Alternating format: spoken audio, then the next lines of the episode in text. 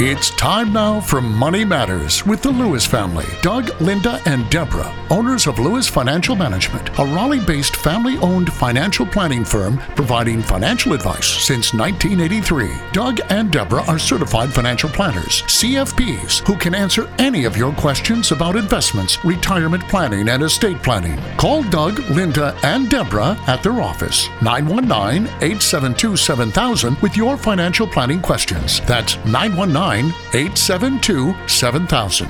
Now, here are Doug, Linda, and Deborah. Investments offered through SFA Inc. Investment advice through Lewis Financial Management. SFA Inc. and Lewis Financial Management are not related entities.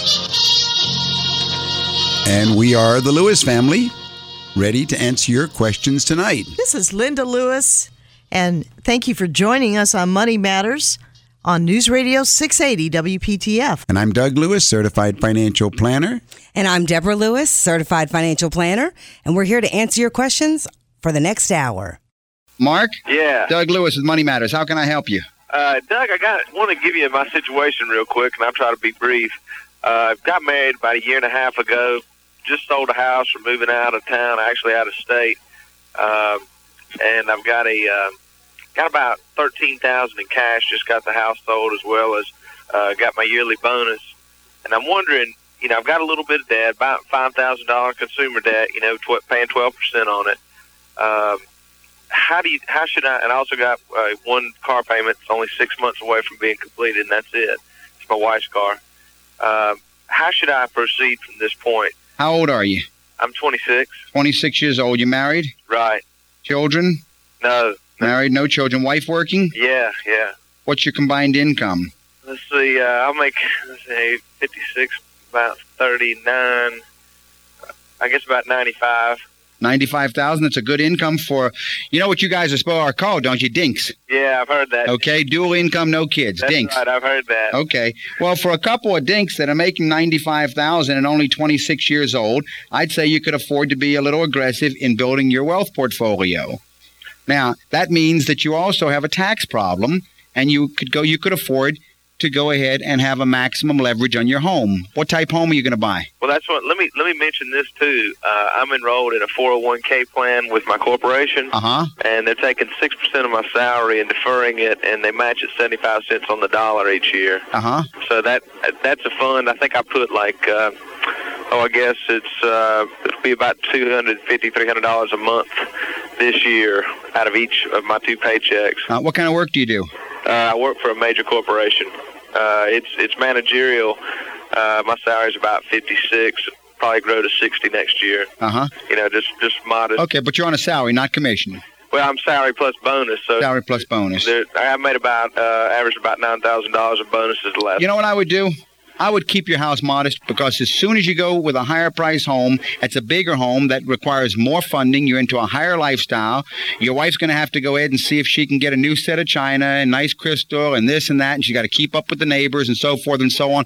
And before you know it, you're running the race that all the doctors are running. You know what I mean? Yeah, and I'm not ready to get in that race. Right. And nobody ever says they're ready to get into that race. But what happens is, as soon as they take that first step, they move into a fancy neighborhood, get a nice home, and right away they're at it. I would keep that low, especially if you're in your 20s. And I would work on accumulating wealth. It's a lot of fun to watch it build. Really? Uh huh. Well, like I say, you, you got my my current status. I've got about 13 in cash, Uh huh. and I've got about six thousand dollars in consumer debt. What would you do? Would you try to pay off that consumer debt, put put the rest on a down payment, and then just start adding increasing your monthly uh, If I could, fu- that kind of thing? if I could fund, uh, if I could qualify for a 95% or a 90% mortgage, I'd take it, and then I'd go ahead and try and get a home equity line. I'd move the consumer debt over to the home, and then I'd start, uh, I'd start building your portfolio because uh, you don't have a lot to start with. How how can you? Um, well, I do have a couple of holdings. Uh, I've got a, an IRA that's worth about 35. That's in stocks. It's self-directed. How'd you get 35,000 in an IRA? Uh, 3,500. Oh, okay. 3,500. 3,500. All right. Then I've got a um, I've got a money market account with a thousand in it, and uh, I got about stocks worth, uh, you know, just stocks that I hold worth about oh about a thousand dollars or so. So I got a little bit of a small portfolio, you know, just just barely beginning here. call me at the office 872-7000. That's my office number 872-7000. Uh-huh. Uh, I can pursue it further with you. Okay. Thanks Okay? a lot. Doke. Call me, Deborah Lewis, certified financial planner at Lewis Financial Management. 919 872 7000. 919 872 7000. The key to investment success isn't information, it's guidance.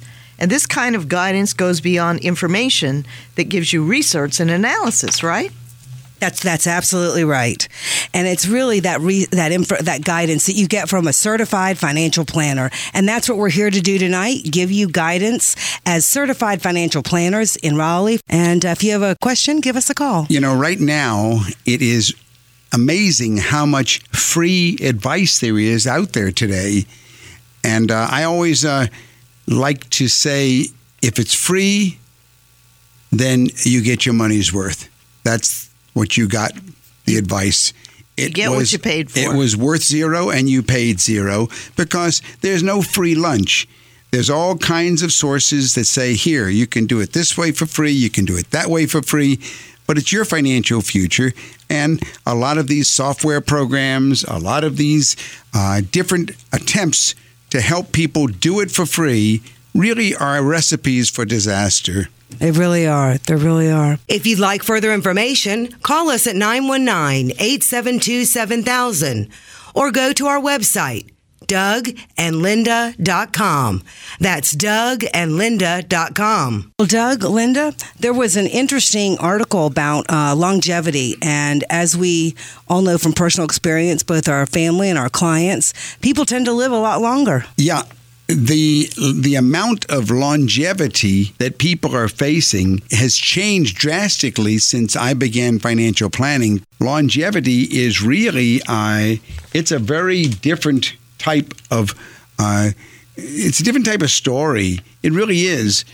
You know, we need to address longevity because more than likely you will live longer than you thought you were going to live, and that's just the way it is. I mean, there are now people that are living to be 100 years old, which we never thought was going to be possible. And statistics tell us that these centenarians are going to be doubling That's right. uh, at a rapid rate. So, so really, we have to deal with this matter of risk and longevity risk. And the first step in addressing longevity risk is to evaluate just how great the odds are that either you or your spouse will have a much longer than average lifespan. So, what are the kind of considerations we've got? There hmm. are health considerations. That's right. family longevity history. That's right. If you have, you know, genes, your family genes are that people live to their 90s or 100, and also employment choices and income level As that all, all may be factors. yeah, you're right, Linda, because all these factors are being analyzed now by surveys, and there is one survey that said 40% of adults now estimate their longevity is. Underestimate. Un, did I say Yeah, estimate? Yeah, they- and they underestimate. They're underestimating their longevity by at least five or more years. In other words, they're living longer Right. than they thought they were going to live. Right, Forty percent. So that means we need to really watch out for the mistakes Yeah. that people make. And I would say there are three longevity mistakes to avoid. Okay, what are those mistakes? Well, I think the first longevity mistake is holding a portfolio that is too conservative. Okay, too conservative. Does that mean following some sort of a uh, a, uh, a ratio? Well, when people uh, start thinking, gee, I'm getting older, I have to be more conservative, right away they start making assumptions based on that. And so they go to all these types of, of, of, uh, of formulas saying, oh, I should have more in bonds and more in cash.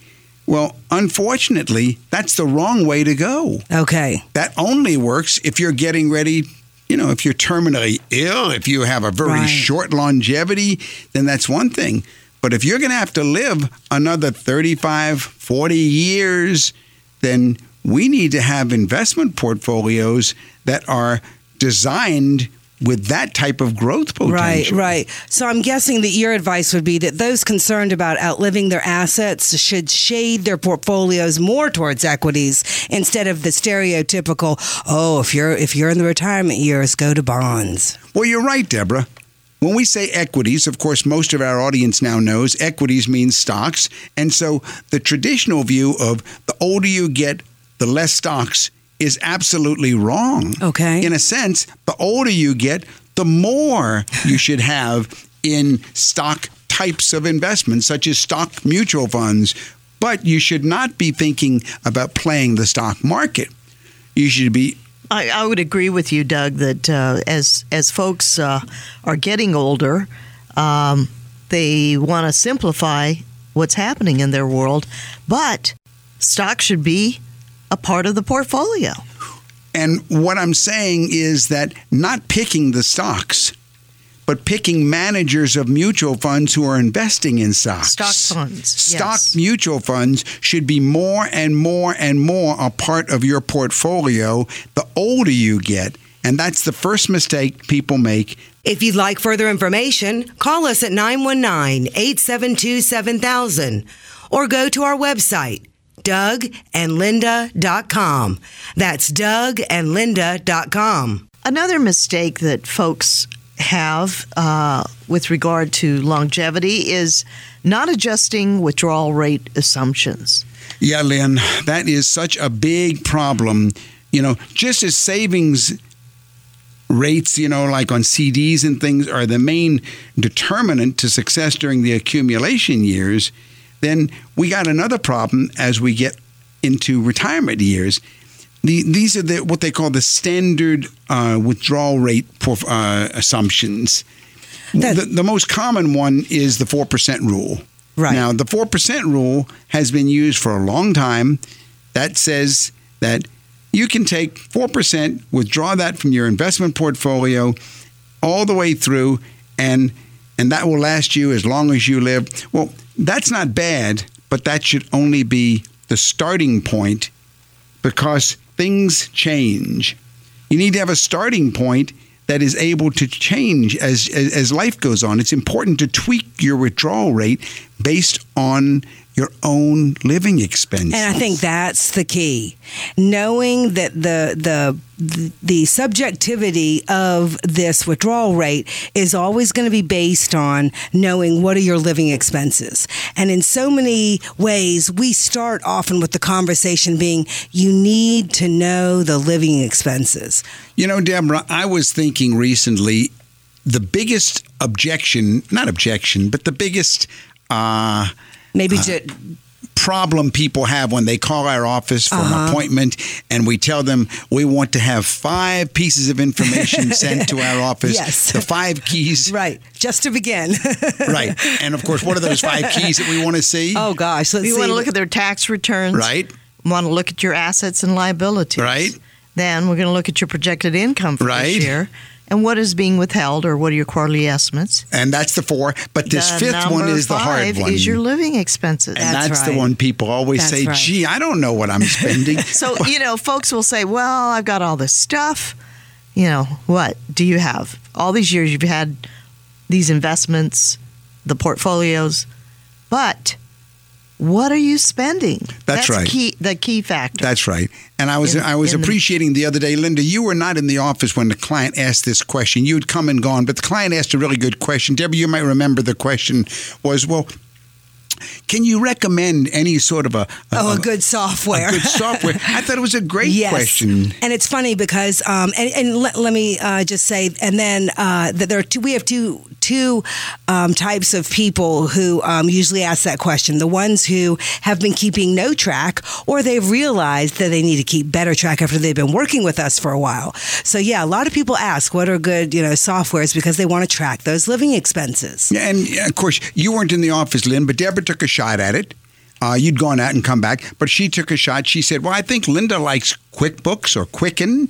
Uh, Deborah took a shot. What about Excel? It doesn't really matter. what really matters is just start tracking your expenses because then we can go ahead and see what is needed for your withdrawal rate for financial independence. And that's the key here in this in this um, article in this article about talking about mistakes to avoid is if you don't know the living expenses in retirement or even pre retirement to go into retirement, then you're not going to be able to do the appropriate adjusting of the withdrawal rate. And uh, you know, it's important not to uh, to to not set and forget your retirement plan variables, such as your spending rate and your asset allocation, because retirement progresses, and then new information becomes available about what's happening with your health, what's happening with your potential longevity and what's happening in the market. That's right. Life goes on. That's right. That, that mistake, Linda, that second big mistake is to just do it and forget about it. That's not the way it works. You know, we have some clients that are that are in their 80s, in their 90s, and they're still out there, just as healthy as can be, mowing their lawns and playing a guitar and in the band and and just yeah. you know, mm-hmm. and so for some households the concern is the longer your longevity is, uh, your expenses, what are they going to be as you age? Or if you and your wife both have uh, longevity, then at some point your expenses may go up if you have to move into an assisted living because one of you maybe is, uh, you know, early Alzheimer's or dementia but you still have long genes. So you need to be able to support your needs for health care. That's a great example as of those how years progress, right? That's right. That's a great example of how that uh, that uh, you'd have to make that adjustment to the withdrawal. Exactly. You can't just um, that four percent would no longer cover that that need. You're listening to Money Matters with the Lewises on News Radio 680 WPTF. So we just were addressing the three longevity mistakes to avoid making and of course, longevity mistake number one was holding too conservative a portfolio. Longevity mistake number two was not adjusting your withdrawal rate assumptions. And then the third mistake that I feel people make and they should avoid making is uh, just ignoring guaranteed income like Social Security and pension and things like that. You have to go ahead and have a certain handle on what is a fixed guaranteed income.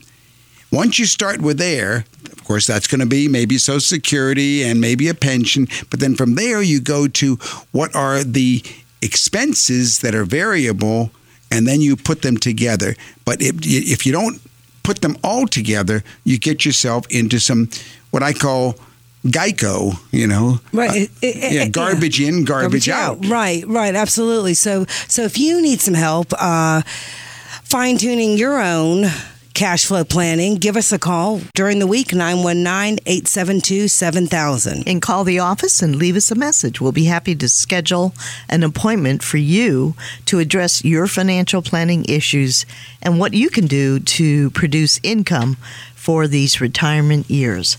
Let's take another caller. How can I help you, Dan? This is Doug Lewis. Hey, Doug. Yeah. Uh, my wife and I built a vacation house a couple of years ago, and we really enjoyed it. Now we're thinking about possibly selling the one and building another one, but we're in a position where I think we'll end up with about a sixty thousand dollar capital gain. And how much? How much did you? How much are you selling the house for? A hundred and forty. Hundred and forty thousand, with or without mortgage? Uh, it has a mortgage right now. How much is the mortgage? Seventy-five. Seventy-five thousand. Okay. And seventy-five is basically my basis in it. That's about all I can demonstrate as our cost for it. Is there any way that I can end up taking that profit, putting it into one of the trusts, and then allowing it to purchase the next house? No, no. The um the IRS is very rigid in terms of what a charitable trust can and cannot do. For example, uh, the guidelines, some of the guidelines to be aware of are number one, nothing with a mortgage can be in a charitable trust. Okay. Now, I could, and I have done this, find ways around that if we could find another $75,000 in your other assets, let's say to, you know, to borrow against your first home or your investment portfolio to get $75,000 cash and pay off this mortgage, then yes, you could dump the house into the charitable trust and sell it and have no capital gains tax and have the whole $140,000 cash in there. But the second thing that a charitable trust cannot do is it cannot uh, run a business which is not your case, but I guess I need to throw that out. It's called UBTI. It can't run any operating business. Okay. And the third thing is once you give an asset to a charitable trust, you have to give up all uses to it, so you can't live in it. Okay. So you can't do that. The best you could do is you could get that $140,000 working for you, Okay. but you can't go ahead and have your cake and eat it too. Okay. Uh, you can get, I mean, that $140,000 can grow in a very, very, how old are you, Dan? 40. 40 years old, well, you know, you could easily accumulate a couple million dollars inside of that charitable trust and have it be an, an outstanding retirement vehicle for you. Okay. We go ahead and we set them up and we actually let them grow till we want to take them for retirement income because we have none of the problems that retirement accounts have. For example, there's no problem taking it out, bef- taking income out before age 59 and a half. Okay. Number two, there's no problem leaving it in after age 70 and a half. So all those problems are not there. To do it for you, we'd have to find a way to get the debt paid off. Understand. So we'd have to find the, the 75,000.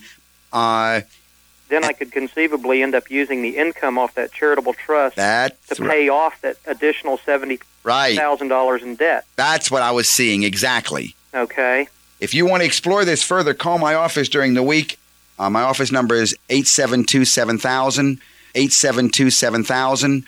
But it's a lot of fun, and you can really work them if you know how. The whole key is you must be your own trustee, or I don't recommend them at all. Never give up control. Okay. Thanks a lot. You know, Dan, I, I really, yeah, I like Dan's call. I like his whole approach. Uh, he is wise enough to realize that you don't have to go ahead and just pay the taxes.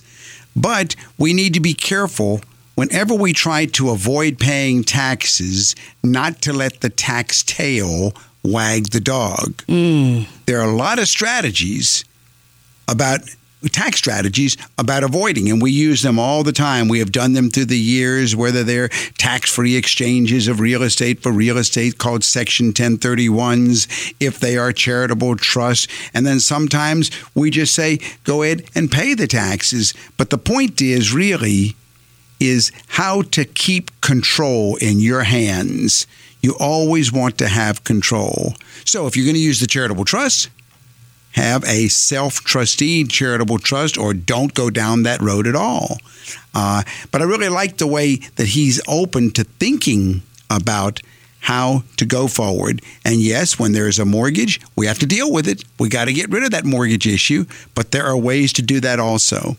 So, uh, Very Dan, interesting. very, very, very good. All right, Dan. Call me, Deborah Lewis, certified financial planner at Lewis Financial Management. Call me at 919 872 7000. 919 872 7000. Well, Doug, you've been telling more and more people about the need for a financial roadmap. And what exactly do you mean by that? Well, Lynn, you know, a financial roadmap is really it's a crucial item. The financial plan itself, a financial plan document is or should be a financial roadmap. And no one would try and take a journey from here to Alaska or here to uh, Wisconsin without a roadmap. The same way you should have a roadmap and the financial plan should be a roadmap that has different style and uh, from different planners and so forth. But no matter how it is uh, stylized, it should definitely have at least 13 sections that it covers. And the first section of a financial plan should be your personal data section. It should include all the personal information about you, your kids, your parents, all the personal family data. If you've been married before, but the personal data section should be the first section of your financial plan. Exactly. And each area should be addressed to the extent that it suits a person's personal situation. So, along with the personal data, the second element of a financial plan would be a person's goals and objectives, right, Doug? Right. That's Um, very crucial. people sometimes need to just sit down and think about what are our goals. You know, eh, whether you're married or single, or if you're a widow, or whatever your situation is, you have a- certain goals and objectives for your life. So you need to sort of think about those things and have some priority and some desired time frame. But a lot of people just say, I, I don't know. They've never really put their goals down. When do I want to be financially independent? When do I want to retire? What about educating my children? What about my cash flow? What about my, my credit cards and so forth? Uh, but the third section of a financial plan should be the, the issues and problems section. This section should be an identification of the areas that are problem areas, like college education cost or taxes. A financial plan should analyze the taxes, the cost to educate your children, major illnesses in the past, or any other factors that may develop into a problem. Sometimes the client knows them, sometimes the planner identifies them, but they should be put into a separate section in the plan called Issues and Problems area. The fourth element of a person's financial plan should be assumptions that are used in the plan preparation. And that would include such issues as inflation, investment growth, mortality rates, and other material assumptions that would be included within the financial plan. Right, Doug? Right, Lynn. For a financial plan to really work as a roadmap, those first four sections, the personal data section, the goals and objectives section, the issues and problems section, and the assumptions section are the ones the plan is built on. Now, starting with the fifth section, we should get into the numbers, and the fifth section should be the net worth section or the financial statement or the balance sheet of the client. That should be an analysis which includes all of the client's assets, that's everything they own, all of their liabilities, that's everything they owe, and then a calculation of what they're worth. And it should have different backup schedules to these. And then presumably it should have some comments by the financial planner about how the financial statement looks. What does it look? Does it look good, bad compared to other people, and so forth? So that's the fifth section of a financial plan, the balance sheet or net worth analysis section. The sixth element or the sixth section of a financial plan should include your cash flow management. And this would include any statements or analysis that describes or details the sources of your income. Where's all your income coming from? And where's it all going? What are you spending all this money that's coming in for? This is vitally important within the plan, right, Doug? Well, the sixth section is the most important section to most people, the cash flow section, because this says, just as you said, it's everything coming in that you're making, it's everything going out that you're spending, and whether you have excess or shortfall. If you have more coming in than going out on your expenses, then how do I invest it? How do I use it to get the other goals met? If I have a shortfall, how do I budget myself to get back in line? But the cash flow section should have a detailed analysis of the cash flow and then recommendations by the financial planner. And this is usually the section that really needs a lot of attention for people that are planning on retirement or young couples that have high income, whatever the problem may be. And some people just don't, they don't ever look at, they Never know it's coming living. in and they know it's going out and they never track what, what's going out. But Nobody's ever analyzed sudden, the living expenses. yeah, you need to put the brakes on and, and look at it, right, Doug? Yeah, that's right, Lynn. Now that's the sixth section. Got any idea what the seventh section would be? Taxes. You're right. The seventh section should be taxes. There should be a section on income taxes, Uh-huh. which should be an analysis of all the income taxes for a certain period of years that are projected. Uh, in my financial plans, I do four years ahead of time, a four year projection, but it should be a projection of income taxes. It should show the nature of the income, whether it's fees, commissions, whether it's a portfolio income, passive income, and so on. Right. And then it should show the marginal tax brackets. And then it should show uh, what ifs and then recommendations, what to do about the income taxes to make sure you're paying the least amount necessary and with the best tax benefits. We're talking about the financial roadmap that most people should address or should look at, and the 13 elements of a financial plan document that a person should look for if they are working with a financial planner or thinking of doing so, right? Yeah. The eighth element of a financial plan should include your risk management or your insurance. People need to find out whether or not they're adequately insured. And this section would be an analysis of your financial exposure relative to mortality and morbidity, your liability and your property, including your business if you own one.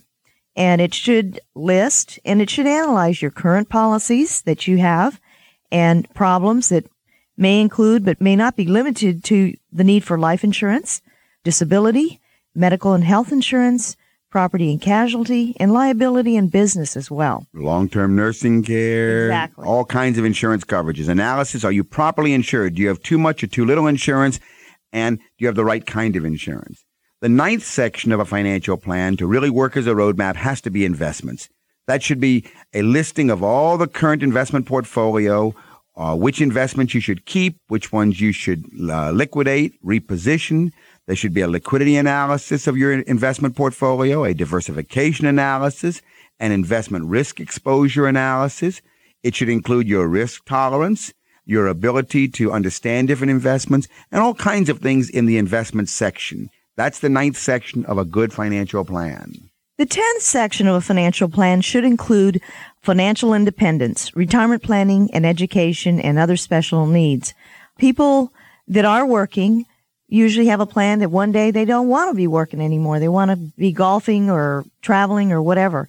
So this section of your plan would be an analysis of the capital that you would need at some future time to provide for your specific needs. And this analysis should include a projection of the resources that are expected to be available to meet these needs at that time. So if it's retirement planning, how much do you need to accumulate to be able to support you at that time of your life? If it's college funding, how much will you need to educate your baby 18 years from now when they start college, right? Very Et crucial. cetera. Yes.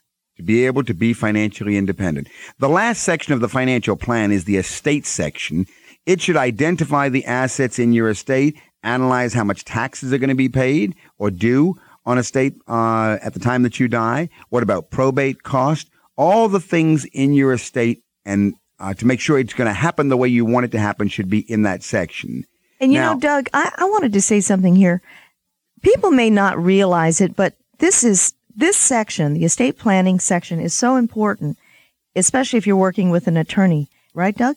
Because when you're working with a financial planner that's helping you analyze your estate, your financial planner generally will have the current value of the estate, whereas your attorney may not Rarely, know. rarely do attorneys have any of the numbers. You should never do a financial plan, uh, estate section with an attorney until you've met with a financial planner first. They should be a team working together. I will say there's two other sections in a financial plan to work as a good roadmap. One is the recommendations section. It should have clear recommendations for each of the sections. And then lastly, there should be an implementation schedule in of what to do when. What do I need to implement in each of these sections and, ha- and an action list?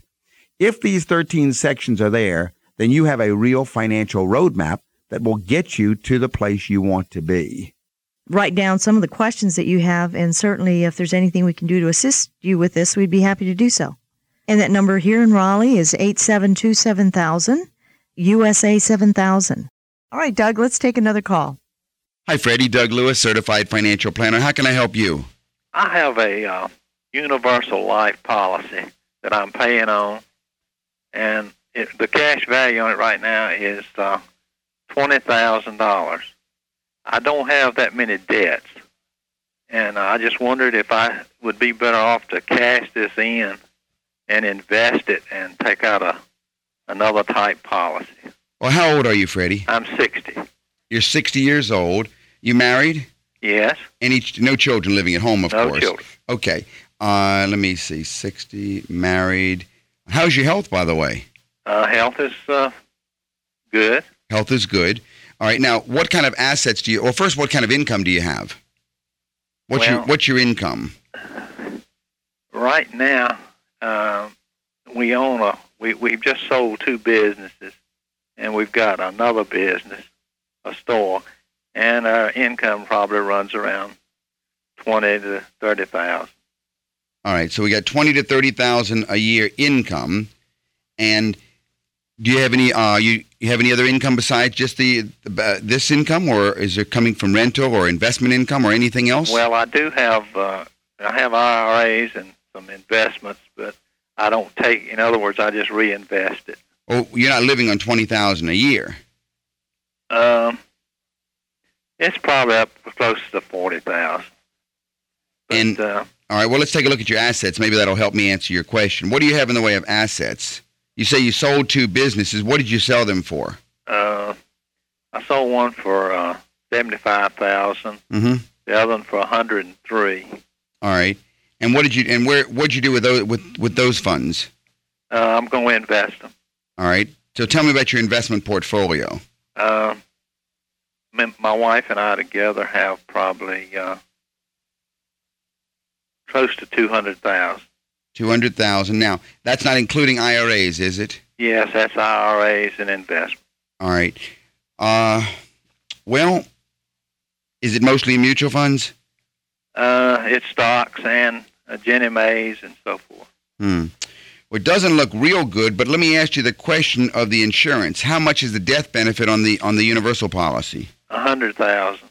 Hundred thousand death benefit. The way to approach this is first of all to find out what would be the the need of your wife if you were to die. So we need to know her living the living expenses that she needs. So if you're spending about forty thousand a year right now for the two of you, maybe her expenses would be you take maybe forty thousand times seventy five percent. Maybe her expenses would be thirty thousand a year, and then you come down and say, well, could my investments produce thirty thousand a year? And if all you have is two hundred thousand, the answer to that question is no, because the most two hundred thousand dollars is going to comfortably produce for you. For her, it'd be about fourteen thousand a year income. So if there's no other uh, income and no other assets, then your wife definitely needs some insurance protection.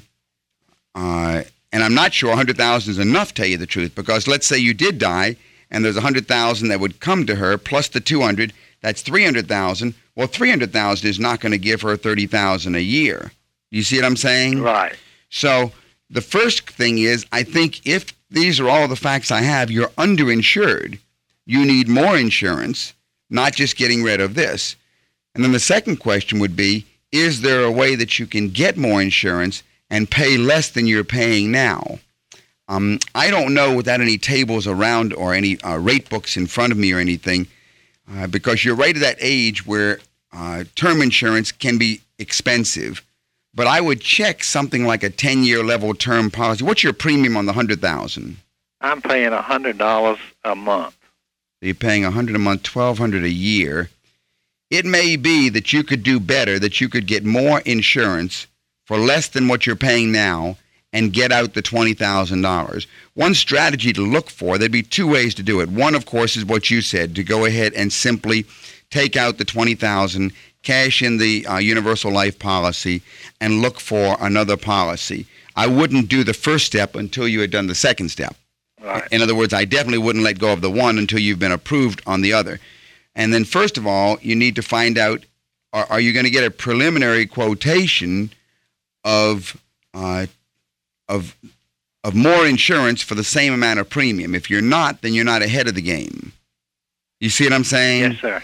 Uh, I would say, and, it, and again, it's real hard here at the radio station. If you'll call my office during the week, uh, Linda can set up an appointment. I can walk you through this much more in depth with a computer and so on. But for quick little numbers, if you needed to have, if she needed to have thirty thousand a year income, then that's after taxes are taken out. So you would take the thirty thousand and divide that by maybe oh 70 percent, and that means maybe she needs forty-two thousand dollars before taxes are taken out.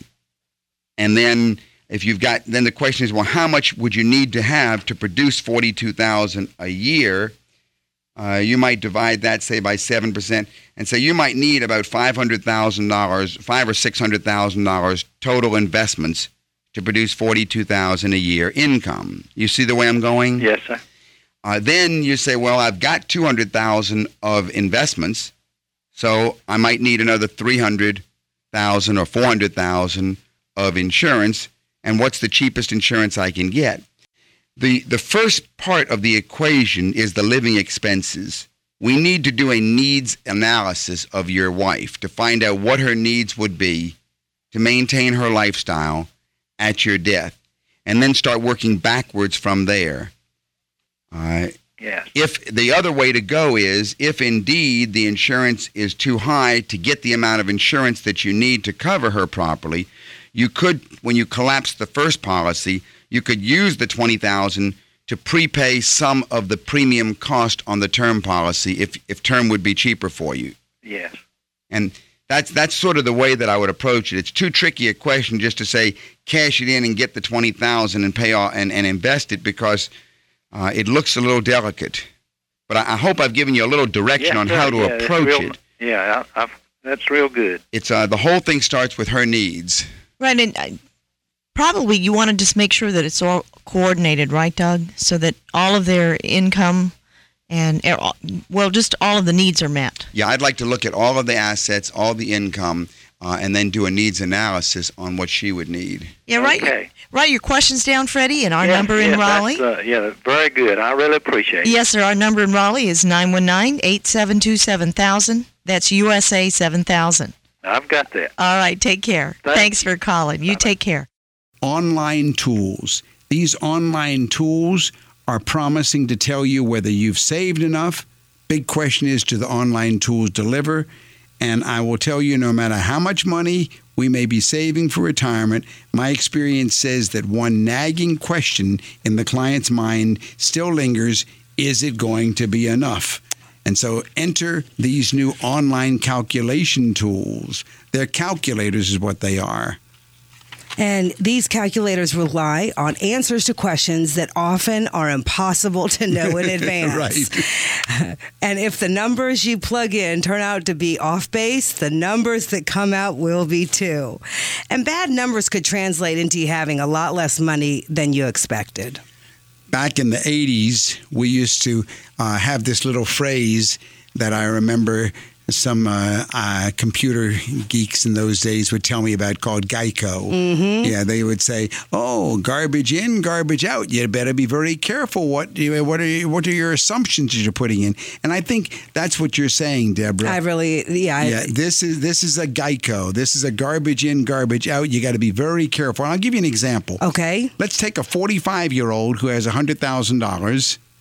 All right. In annual income? That's his income. Okay. He's got $250,000 in savings. All right. He's preparing to retire at age 65 Okay. and he's saving 12,000 a year and his ins- assumption is that investments are going to grow at 8% a year. Okay. Well, one of these calculators says that he's going to end up with $5,600 a month in income, retirement income. Okay. But what if? What if only 6%? Suddenly, $4,600 a month.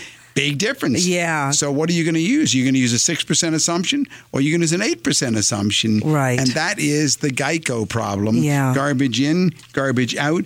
You cannot go ahead and just use a calculator to, to, to plug your life in. And I would say uh, you ought to be a little careful and not get smug if the calculator turns out for you a real rosy Well, you scenario. know, yeah, that might be the other the, the other huge caution is well, let's say you don't realize that garbage in, garbage out could be actually telling you, hey, you're doing great, you got plenty of money. Right. So, what can these calculators not do? Well, they can't predict the future. And that's the biggest problem. They're not able to predict the future. So you have to at least look at, I would say, five or six different types of data or assumptions to put in, and then uh, have someone such as myself or some other certified financial planner who is uh, a fee based financial planner.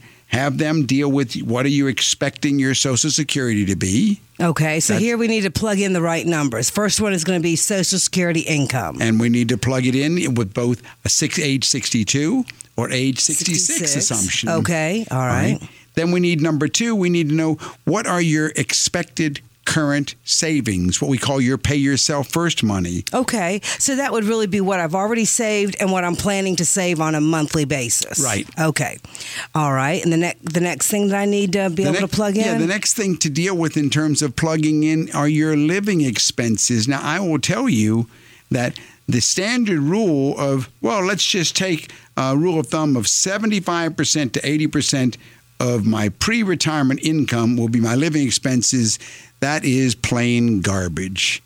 I mean, that means that a client who happens to be making uh, $500,000 a year. it's just going to all of a sudden go, nah. Yeah, he, he needs 400000 a year to live on. Come on. That's right, not, you know, right, right. that- th- those What are you were- nonsense right. numbers. What you were spending is usually Right, what we you need, should Yeah, we need to continue to analyze the expect. living Yeah. expenses. Really Also, get real and- living expenses. And that's going to be the third thing. Exactly. And then the fourth um, item is windfall income. Not every calculator asks whether you'll be getting a lump sum from the sale of a home or from inheritance. Right. So if you can provide an accurate answer, that could refine your calculation. And you know, our real life experience, Linda and I this week were working with a client who we knew that they uh, were projecting a commission check to be coming in.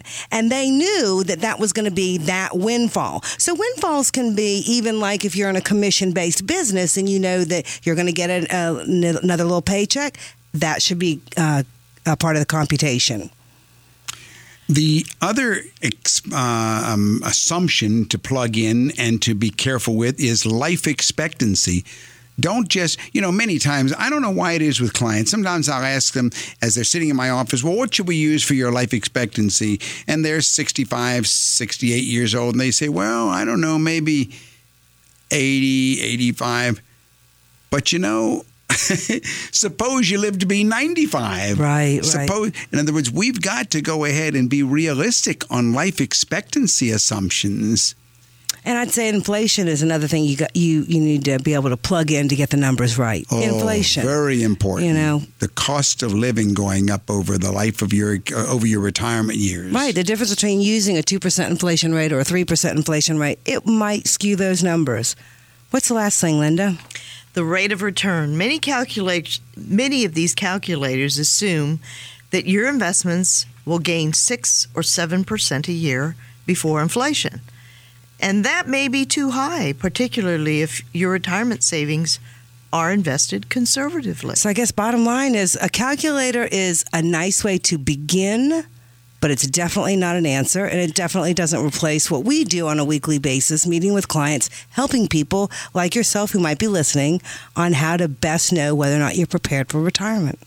It is very important to look at your own personal situation. You may go out with your friends and have dinner and have go to the beach and do all these kind of things, but at the end of the day, you need to get serious. And if you haven't addressed your financial planning issues, maybe now's the time. Maybe you need to write down the list of issues and concerns that you have that are still looming over you and that you think about these things when you lay your head on your pillow every mm-hmm. night mm-hmm. or maybe while you're driving to your next appointment you're mm-hmm. still worrying how come I haven't made those choices about where my 401k investments are or Right. I haven't drawn up a will yet Right. or maybe you're in the middle of a, a potential divorce Right. and there are some issues about beneficiaries and you need to make changes. So all those issues are very important and it's important to work with a fee-based financial planner that can assist you. A certified financial planner. A lot of clients have asked me through the years, where does most of their fee go? As they pay us at Lewis Financial. And it is in this area, most of it goes to, it's not a, a software that we use as much as a customized, personalized database that is not just subject to GIGO. We build this database that includes everything on the cli- in the client's world. That's right. Their living expenses, their investments, their income, all of these things. And then we are continually massaging and changing and adjusting the assumptions on a year by year basis for the clients. Mm-hmm. Because there are always changes in life. There's always and changes. We only have today. We don't have tomorrow. That's right. That's right. You know, I in the last two weeks, it's been difficult because three very dear people have passed away. Mm-hmm.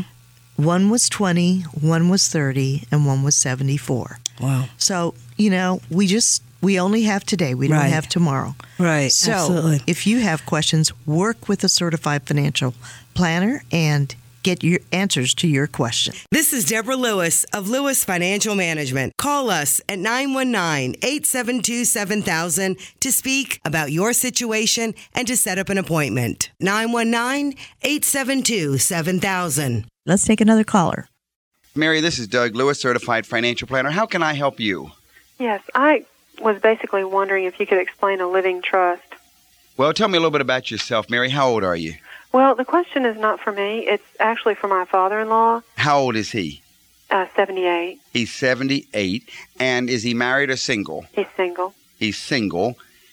What's the size of his estate? Uh, there's a problem with that. He had a stroke. He was living by himself, and he was very self-sufficient. He can't recognize people and things like that. So his children went in to try and figure out how he was financially, and he's been saving for a long time. Uh huh. He lives very, very modestly, Mhm. and I think they had said somewhere around seven hundred thousand. But All right. Now, he no longer is competent with his senses. Is that the, the condition? most of the time, Well, and you're considering the question of is a living trust suitable for him? yes. Well, I don't think that you could get a living trust for him because a living trust is an arrangement set up by the individual. You see what I'm saying? Yeah. A living trust, a revocable living trust, has a number of wonderful benefits. Uh, a living trust will minimize administration and probate costs arising at death, since the property is titled in the name of the trust and it avoids probate. And a revocable living trust also allows flexibility on the part of the trustee. The trustee is usually the person who sets it up, although it can be a child or a, or another person. Uh, the person who sets it up transfers his assets into the trust and identifies and names the trustee. And then, since it's revocable, the person who sets it up can make any changes in the trust agreement anytime they wish. That's why it's called a revocable living trust. And the living trust avoids publicity with respect to the transfer of property because details are not made as a matter of public record after a person dies. And one of the biggest uh, um, advantages of the revocable living trust is that it avoids the necessity of a court supervised conservatorship in the event of a physical or mental incompetence, but you, you got to do that beforehand. In other words, when you set up a revocable living trust, you're really planning for what if something happens to me? If it does, then you've named a subsequent trustee who follows you. And that keeps children from coming in and messing things up and all the things you're saying. Yeah. Did anybody have any power of attorney for his affairs, or I'm not sure. Uh, one of his daughters can write checks in his name. Uh, Does that mean? so? Well, there probably either there was a power of attorney or there was a or he had her as joint ownership on the uh, on the account. But a revocable living trust is set up while a person is competent, in and and it and it prepares for the day when suppose something happens and they're not competent. If indeed the doctor would agree that he was competent, you could, with the help of an attorney, establish a revocable living trust go to him, and if this was his desire while he was competent in, in, in moments of lucidity, he could then go ahead and uh, and sign a, a trust naming either you or your or, or your husband as trustee and so forth. Uh, that's a matter of legal um, uh, advice, and I can't give you legal advice, so I can I can only say that I do know of cases where that has happened, but it would depend on someone testifying that he is abs- that he is competent at the time that he establishes his trust. The whole key is going to be competence, what he can set up now, and the next question is going to be who does the court say uh, has control over his assets right now? And that's just not someone that walks in and says, I'll take control, unless he's given control to someone. And if you have further questions, call the office in Raleigh at 919 872 7000. That's 919 USA 7000. Thank you. Thank you so much for calling, Mary. Bye bye. Take care. Well, that's all the money matters we have time for today. So we want to thank all our listeners for joining us. And for any other questions you may have, call my office during the week and we'll set up an appointment to meet with you personally. That number is 919 872 7000. That's 919 USA 7000. And we'll be back next week on this same station at the same time. In the meantime, have a great week. And remember, your money matters because your financial future is at stake. You've been listening to Money Matters with Doug, Linda, and Deborah Lewis. Money Matters provides you with a personal financial hotline on any subject where money really matters. For more information, you can call Doug, Linda, or Deborah in Raleigh at 919 872 7000. That's USA 7000. Listen again next Saturday and Sunday at 5 p.m. for Money Matters with the Lewises on 680 WPTF.